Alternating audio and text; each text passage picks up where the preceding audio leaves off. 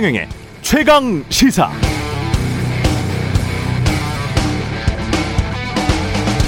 숨소리가 가빴습니다.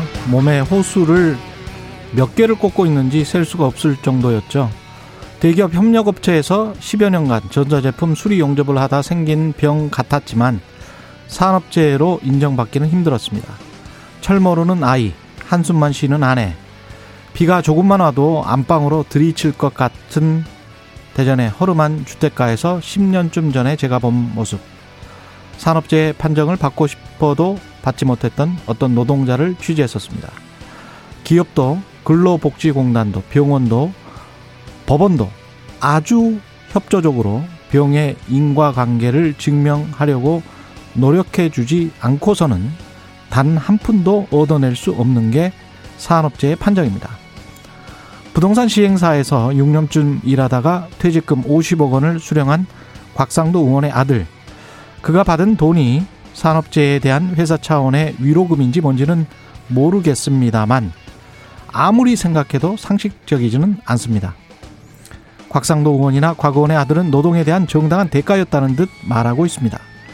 심지어 곽상도 의원의 아들은 해명글에서 저는 너무나 치열하게 설계된 오징어 게임 속 말일 뿐이라고 말했죠. 오징어 게임. 넷플릭스 TV쇼 부분에서 전 세계 1위, 미국에서도 1위를 한다는 우리 영화 오징어 게임을 봤습니다. 그랬더니 이런 대사가 나오더군요. 게임에서 패배해서 살해되기 직전에 피해자가 이렇게 절규했습니다. 이런 게임이 어딨어? 누구는 왜 좋은 거 뽑고 누구는 왜 안 좋은 거 뽑는 거야? 이런 세상이 어디 있습니까? 누구는 왜 산재 판정 받기도 힘들고 누구는 왜 산재 판정도 받지 않고 50억 원을 위로금, 퇴직금 쪽으로 받게 되는 것일까요? 우리 인생이 원래 그런 겁니까? 그럼 그냥 이렇게 살아야 합니까? 그렇다면 정치인들은 왜 거기에 있습니까? 이런 게임을 유지하기 위해서 있습니까? 정작 오징어 게임 속 말들의 목소리는 잘 들리지 않는데 50억 원 퇴직금 받은 젊은이는 자신이 오징어 게임 속 말이라고 합니다. 산업재해 판정도 제대로 못 받고 죽어가는 진짜 오징어 게임 속 말들은 그럼 어쩌라는 말이죠?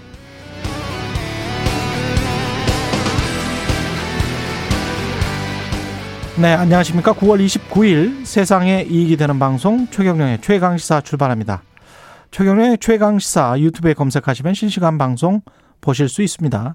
문자 자변은 짧은 문자 50원, 긴 문자 100원이 드는 샵 9730 무료인 콩 어플 또는 유튜브에 의견 보내주시기 바랍니다. 오늘 1부에서는 성남시 대장동 개발 의혹에 대해서 정말 팩트가 궁금하실 텐데 부동산 전문 변호사와 자세히 짚어보고요. 2부에서는 박수현 청와대 국민소통수석 만나봅니다.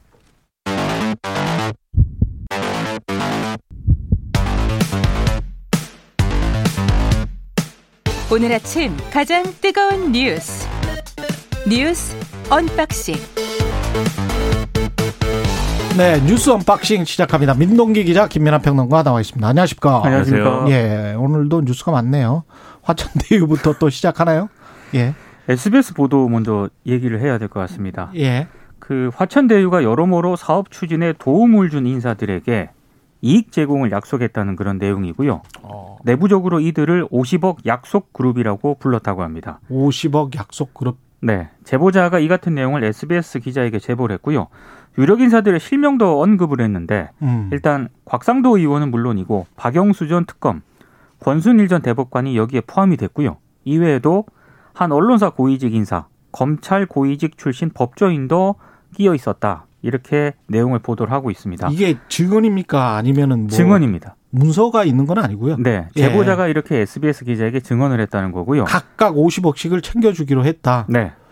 어, 지목된 인사들에 대해서 SBS 쪽이 이제 취재를 했는데 예, 사실관계를 전면 부인한 사람들이 대부분이었고, 내부 제보입니까? 네 취재에 응하지 않은 사람도 있었다라고 하고요. 숫자가 또 50억이네요. 네, 퇴직금과 똑같네. 그래서 화천대유 쪽에서도 이 SBS 보도에 대해서 사실이 아니다라는 입장을 밝혔고 음. 법적 대응을 검토하고 있다. 어제 공식적으로 이렇게 밝힌 상황입니다. 이른바 50억 클럽 이 얘기는 이전에도 이제 언론 보도가 좀 됐는데 이렇게 이제 세세한 내용이 보도되진 않고 그런 말도 있다. 이제 그렇죠. 이 수준에서 이제 보도가 됐었습니다. 근데 이게 잘 생각을 해봐야 될 게 만약에 화천대유에 이제 근무를 해서 고용이 됐거나 뭐 이런 형태로 근무를 하다가 이제 뭐 그게 50억을 뭐 퇴직금 쪼든지 뭐든지 그런 식으로 받았다라는 얘기하고 그다음에 그런 이런 이 일관된 기준 없이 이 사업에 어떠한 형태로든 도움을 준 사람들에게 어떠한 형태로든 간에 이익을 제공하고 그 액수가 이제 50억이다.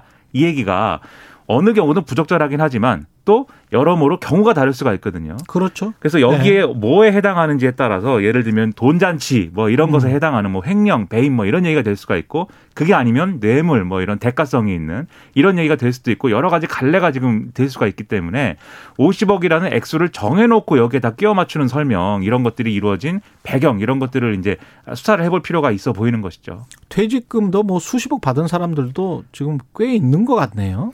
그러니까 지금 도시개발 분야 전문가인 이 전 전무가요. 예. 지난달 퇴직을 하면서 성과급, 퇴직금 등의 명목으로 수십억을 받았다라고 합니다.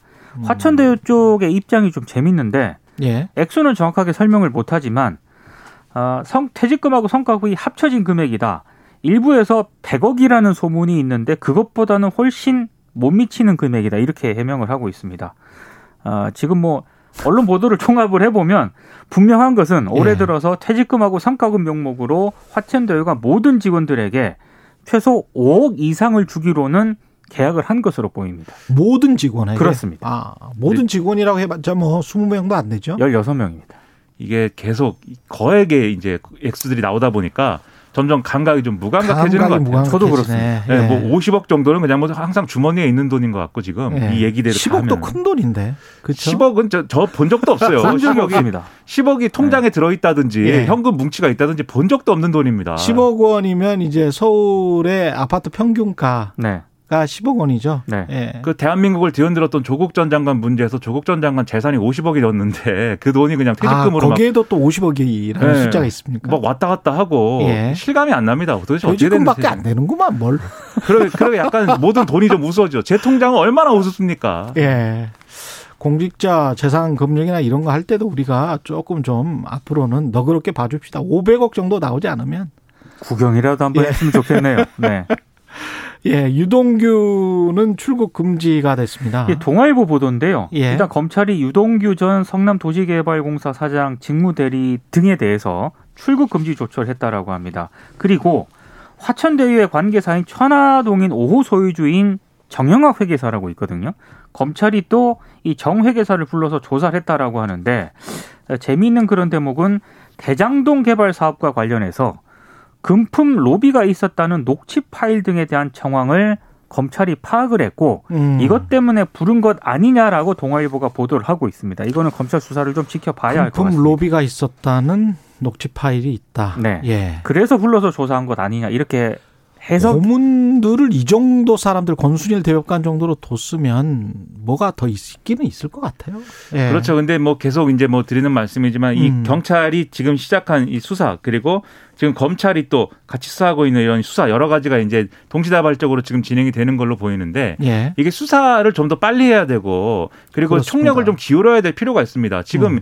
이게 뭐 몇백억씩 이제 오가고 그리고 그렇죠. 화천대유와 관계자들의 계좌에서 뭐 470억인가가 그냥 나와서 어디로 갔는지 알 수가 없다 뭐 이런 보도가 나오고 있는 상황에서 예. 그 돈을 받고 주고받고 한 여러 가지 기록이나 이런 것들이 뭐 금융권에 남는 기록으로만 이 됐을 리가 없는 거잖아요. 음. 그래서 이런 것들에 대한 수사를 좀 속도를 내야 되는데 지금까지 사실 수사가 좀 많이 늦어지고 있다 이런 지적들이 나왔거든요. 예. 다만 다행스럽다고 해야 될지 어제부터 본격적으로 이제 수사를 착수하는 그런 이제 흐름들이 이제 진행이 되고 있기 때문에 속도를 빨리 내서 이것 좀 전반적인 사실관계를 다시 짚어봐야 될 필요가 있습니다. 격가지와 본 줄기는 우리가 철저히 좀 구분을 해야 그렇죠. 되고 팩트와 주장들은 좀 구분을 해서 잘 가려봐야 되겠습니다. 곽상도 의원은 아직 뭐 별다른 소식이 없네요. 곽상도 의원은 의원직 사퇴 요구에 대해서 예. 그럴 의사가 없다는 점을 분명히 했고요. 아. 다만 이준석 국민의힘 대표 같은 경우에는 만약에 곽상도 의원이 의원직 사퇴하는 판단을 안 할 경우에는 국회 윤리위 절차라든가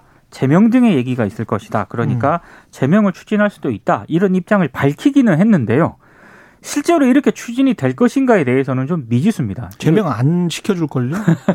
곽상도 의원에 네. 대해서는 이 곽상도 의원 문제가 결국은 이제 이, 이 대장동 의혹이라는 게 음. 이재명 지사에 대한 어떤 평가 이런 것들로 계속해서 가고 있었는데 곽상도 의원과 50억이라는 구체적인 돈이 나오면서 국민의힘하고 어떤 관계라든가 이런 것들을 지금 어, 부정할 수가 없는 그런 상황이 돼버린 거지 않습니까? 그러다 다른 보니까 인물들도 사실은 관계되는 인물들이 꽤 있어요. 그렇죠. 그렇습니다. 예. 그렇기 때문에 국민의힘에서는 어떻게든 이 드러난 사실에 대해서 최대한 이제 좀 아, 명확한 처리 이런 것들을 하고 싶어하는 분위기가 일각에서 있는 건데 음. 이게 근데 이준석 대표나 그다음에 초선 의원들의 경우에는 곽상도 의원이 의원직을 내려놓든지 그게 안 되면 제명도 하겠다 이렇게 주장하고 있지만 이게 지금 말씀하셨듯이 국회에서 3분의 2가 이거를 윤리에서 일단 처리한 다음에 3분의 2가 동의해야 돼요. 예. 근데 민주당이 여기에 동의하지 않을 거고 이게 결국은 이제 제명시키고 뭐 이런 게 결국 곽상도 의원의 그리고 국민의힘에 들러리 서는 거 아니냐 이런 음. 얘기가 있기 때문에 그다음에 곽상도 의원의 제명에 대해서 국민의힘 전체가 동의하는 분위기냐 음. 그렇지도 않습니다. 김재원 최고위원이나 이런 사람들의 경우에는 뭐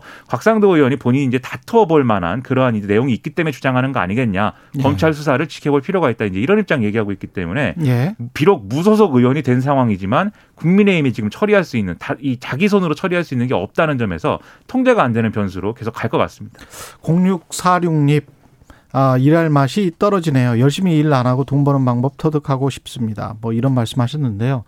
이 부동산 투기와 관련해서 제가 그 이 사건 이전에도 굉장히 좀 심하게 이야기를 하는 이유는 자본주의의 적이기 때문에 그래요. 음, 그렇죠.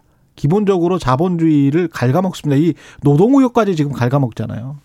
부동산 투기는 특히 그래요. 그래서 공장을 지을 땅값도 비싸지면 누가 득을 봅니까? 지주들만 득을 보지 자본주의가 원활하게 돌아가지를 않아요. 지금 최경영 기자는 예. 눈이 벌게 가면서까지 지금 새벽에 나와서 이렇게 예. 그렇죠. 네. 그래서 자본주의를 만들어내는 어떤 혁신이나 어떤 창조적인 생산과 관련해서 부동산 투기가 무엇을 하는지 우리 사회가 좀 생각을 해봐야 됩니다. 경제학 교과서에도 있어요. 이런 불로소득과 이자 생활자들에 대한 어떠한 이제 경제학에서의 용인할 음. 수 있는 범주를 이제 범주가 있는데 그거 훨씬 넘어서는 이런 그렇죠. 것이기 때문에 진짜 자본주의자로서 이야기를 드리는 거예요. 계속. 좌파여서 얘기하는 게 아니다 예. 이런 얘기죠. 네. 그렇습니다. 네. 저는 진짜 자본주의를 신봉을 하기 때문에 네, 최경영은 우파다. 예, 네. 이런 이런 식으로 나라가 가면 정말 가짜 자본주의 때문에 진짜 자본주의가 망하게 된다는 그런 안타깝습니다. 예, 민주당 토론회는 대장동 의혹이 주요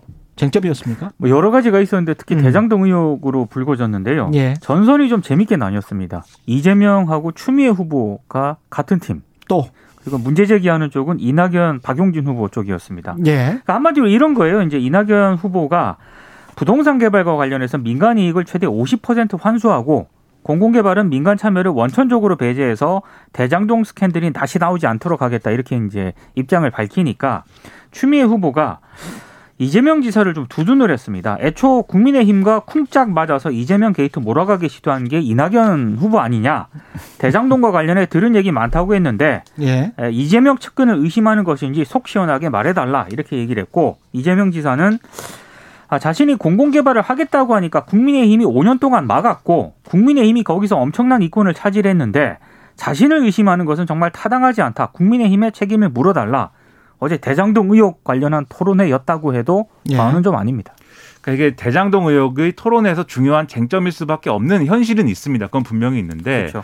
어쨌든 간에 이 나라를 어쨌든 운영하겠다는 어떤 포부를 가지고 나온 분들의 어떤 그러한 토론이라면 누구 책임이냐 이것을 가지고 계속 논쟁을 벌이기보다는 그럼 이런 사태 왜 일어났고 이런 그렇죠. 사태를 막기 위해서 뭘 해야 되느냐를 구조. 중심에 놓고 그거 예. 정책. 네, 예. 그거를 토론하는 게 필요했는데 별로 그런 내용에 대해서는 얘기가 많이 나오진 않은 것 같아요. 안 나온 건 아닌데 음. 그런 점에서 계속 이 문제가 민주당 경선 토론에서조차 이렇게 가는 게 음. 누구에게 도움이 되는 일인가? 이 유권자의 한 사람으로서는 좀 상당한 의문입니다.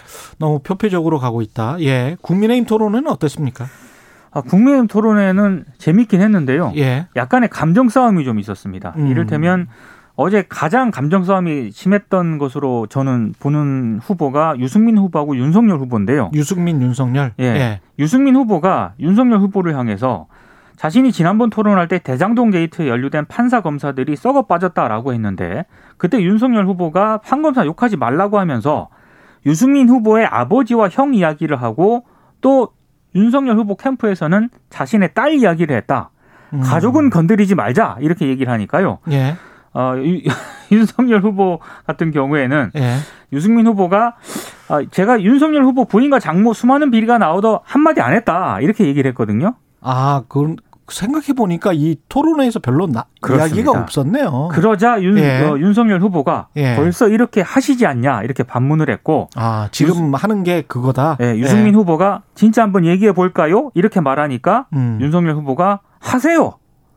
이게 좀 이 대선 후보 토론회인데 이게 음. 정말 대선 후보 토론회인가 이런 생각이 들 네, 정도로 이런 감정 싸움이 그렇죠. 좀 들어가네요. 말씀하신 것처럼 예. 대선 후보 토론에서 뭐 가족은 건드리지 마라 뭐 이런 논리를 이제 가- 서로 얘기할 필요는 없는 거고요. 그렇죠. 다만 국민의힘 토론에서 이게 좀 재밌는 게 음. 그나마 어떤 정책적 쟁점들이 그래도 다뤄지고 있다는 게 다른 음. 분야가 좀 예, 나왔습니다. 그런 어? 부분에서는 긍정적인 측면이 있어요. 예를 예. 들면은 남북 정상회담이라든가 이런 남북에 관한 이 경협이라든가 이런 거 어떻게 평가할 거냐. 그리고 뭐 예. 나토식 핵공유라든지 아, 미국과의 관계 이런 거 어떻게 할 거냐. 이런 데 있어서는 그나마 정책적인 쟁점이 막 형성이 되고 있기 때문에 예. 국민의힘도 이런 부분들을 잘 살려가는 그런 토론이 앞으로 굉장히 많이 남았기 때문에 음. 이런 토론을 앞으로도 해야 된다. 이런 생각입니다. 예. 대검 압수수색 당했습니다. 거의 뭐 초유의 사태인데요. 공수처가 어제 동시 압수수색을 했는데요. 일단 대검 수사 정보 담당 관실에 검사와 수사관을 보내서 압수수색을 진행을 했고요. 근데 이건 좀 이상한 게 손준성 검사가 사용했던 컴퓨터 등은 이미 대검 감찰부에서 이걸 확보를 했거든요. 어, 공수처의 대검 압수수색은 이 손준성 검사 말고 이른바 제3의 검사와 관련된 것일 수도 있다 이런 얘기가 나오고 있습니다. 특히 어제 이제 이 제3의 검사가 누구냐면 부산지검 서부지청에 근무하는 그런 검사인데요.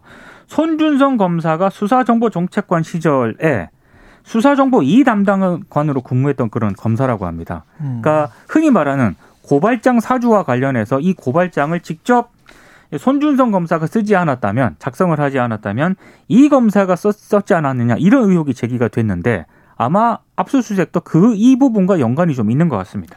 그러니까 이 검사는 지난번에 이제 이 지난해 윤석열 전 총장 징계 국면에서 검찰총장 징계 국면에서 그 판사 사찰 문건 뭐 이런 거 있지 않습니까? 예. 그런 문건을 작성하는 실무를 담당했던 검사로 지금 알려지고 있기 때문에 어. 그런 부분까지 이제 묶어서 한번 보려는 그런 의도가 있는 것 같고 결정적으로는 이런 거예요. 결국 이 이 애초에 고발장을 누가 작성을 했고 음. 그리고 이 작성을 한 것을 누구에게 보내놓고 그다음에 음. 그것이 어떤 방식으로 전달됐는가에 있어서 그렇죠. 이 사람이 썼는데 이것을 손준성 검사가 김웅 의원에게 보냈을 수도 있고 그렇죠. 예. 아니면 손준성 검사가 썼는데 이 사람이 그것을 이제 손준성 검사 모르게 김웅 의원에게 보냈을 수도 있고 가능성이 여러 가지가 있는 거 아닙니까? 뭐가 더 이제 개연성 있는 건지는 우리가 판단 가능하겠지만 그리고 우리가 메일을 쓰면 참고인 같은 경우도 쓰잖아요. 쓰죠. 예. 그렇습니다. 누구 누구에게 참조해 봐라. 네. 그래서 그거는 되게 참조를 하는 사람들은 자기의 보스들이란 말이죠. 자기보다 높은 사람들. 그렇죠. 예. 그래서 결국 이게 우리가 어- 이런 일을 음, 진행시키고 있습니다. 그렇습니다. 예. 어떤 경로로 갔고 어떻게 작성됐냐에 따라서 대검이 조직적으로 이러한 일에 이제 개입했는지 여부가 갈리기 때문에 예. 이 부분의 수사가 어떻게 되는지 지켜봐야 되겠죠. 예. 극초음속 미사일을 발사한 북한의 속내에 관해서는 좀 이따가 살펴보기로 하고요. 예. 언론중재법 합의는 실패를 했는데, 어제 실패했는데요. 예. 오늘 일단 윤호중 민주당 원내대표 같은 경우에는 단일한 마련을 위해서 일단 최대한 노력하겠다. 음. 그리고 민주당 같은 경우에는 어찌됐든 단독으로 이거를 본회의에 처리할 수도 있다. 이런 입장을 밝히고는 있습니다만 국민의힘 같은 경우에는 필리버스터 하겠다라고 일단 일정을 밝혔, 밝혔거든요. 예. 그리고 문재인 대통령 같은 경우에는 조금 시간을 둘 필요가 있다. 이런 취지로 얘기를 한 적이 있기 때문에 음. 강행 처리할지 여부는 오늘 좀 상황을 봐야 될 것 같습니다. 언론중재법 내용 자체가 지금 굉장히 많이 완화됐더라고요. 많이 5천만 원 음. 또는 뭐 손해액의 3배 정도면 네. 5천만 원 또는 손해액의 3배 정도라고 하면 글쎄요. 열람 차단 청구권도 그 아주 사적인 정보만으로 제한을 했고 그러면 어떻게 바라봐야 될지는 모르겠습니다. 그 논의도 제대로 해봐야 되는데. 여당의 예. 강경파들은 이제 이렇게 지금 얘기를 하고 있는 거죠. 그래서 음. 이 정도까지 노력했으면 이 정도 음. 안까지 완화된 것까지 제시를 했는데 국민의힘이 받아들이지 않았으면 음. 그런 강행 처리해야 되는 거 아니냐. 이제 이렇게 목소리를 높이고 있고 음. 그런 논리로 지금 이 법안 처리에 사실상 부정적인 청와대라든지 음. 일각의 여당 온건파들을 설득하려고 하는 이런 기류들이 지금 형성되고 있는 거죠. 근데 음. 이렇게 후퇴한 법안이라면 굳이 하나 안 하나. 제 생각은 좀 그렇습니다. 예. 그러니까 처음부터 사실 그런 의문이 있었어요. 이것을 네. 하는 이유가 무엇인지에 대해서 명확하게 지금 설득이 안 되고 있는데 또 하나의 이제 폭탄이 국회에 또 떨어지는 것인지 모르겠습니다. 뉴스 unboxing 민동기 기자 김민아 평론가였습니다. 고맙습니다. 고맙습니다. 고맙습니다. KBS 일라디오 최경영의 최강 시사 듣고 계신 지금 시각은 7시 40분입니다.